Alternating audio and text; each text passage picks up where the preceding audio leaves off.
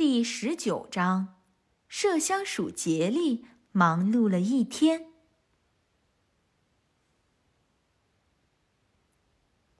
绿森林里出现了一个奇怪的池塘，一座用伐木、木棍和泥巴筑成的大坝拦住了流往欢笑小溪的水。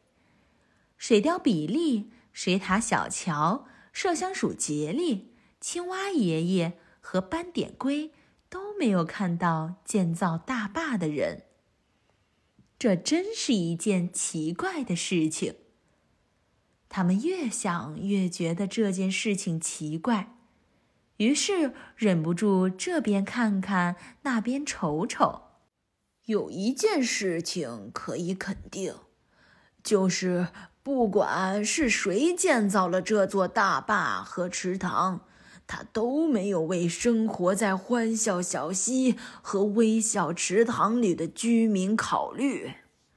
青蛙爷爷说：“这些自私的人，现在欢笑小溪不欢笑了，微笑池塘不微笑了。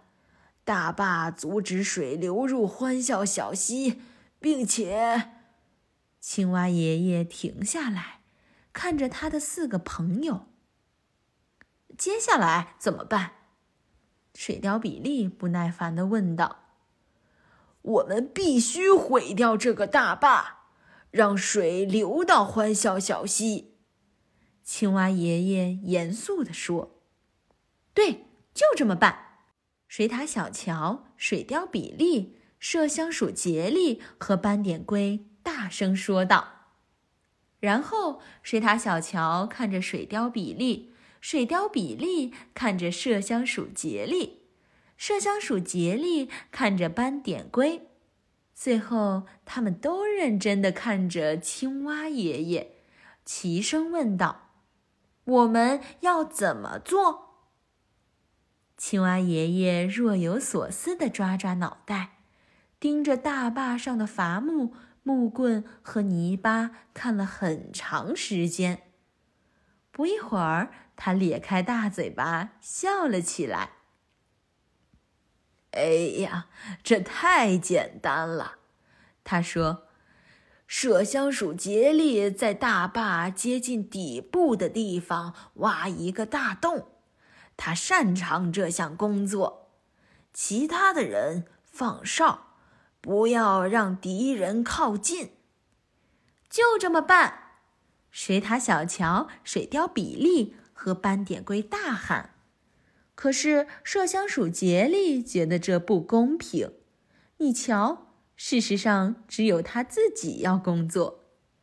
但是杰利想想心爱的微笑池塘，想想如果他不再微笑了，将会多么可怕，也就没有说什么，开始工作了。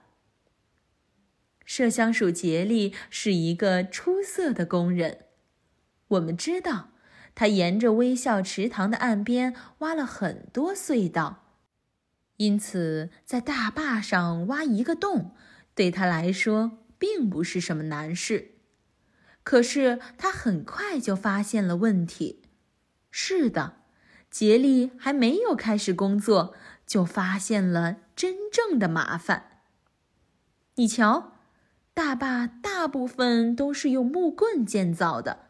而不是泥巴，所以他要时不时的停下来，用牙咬那些木棍。这是一项艰苦的工作，是非常非常艰苦的工作。但是工作越艰难，麝香鼠竭力的干劲儿和决心就越大。与此同时，青蛙爷爷坐在大坝的一头，假装放哨。实际上，他正在温暖的阳光下睡觉。斑点龟在大坝的另一端睡觉。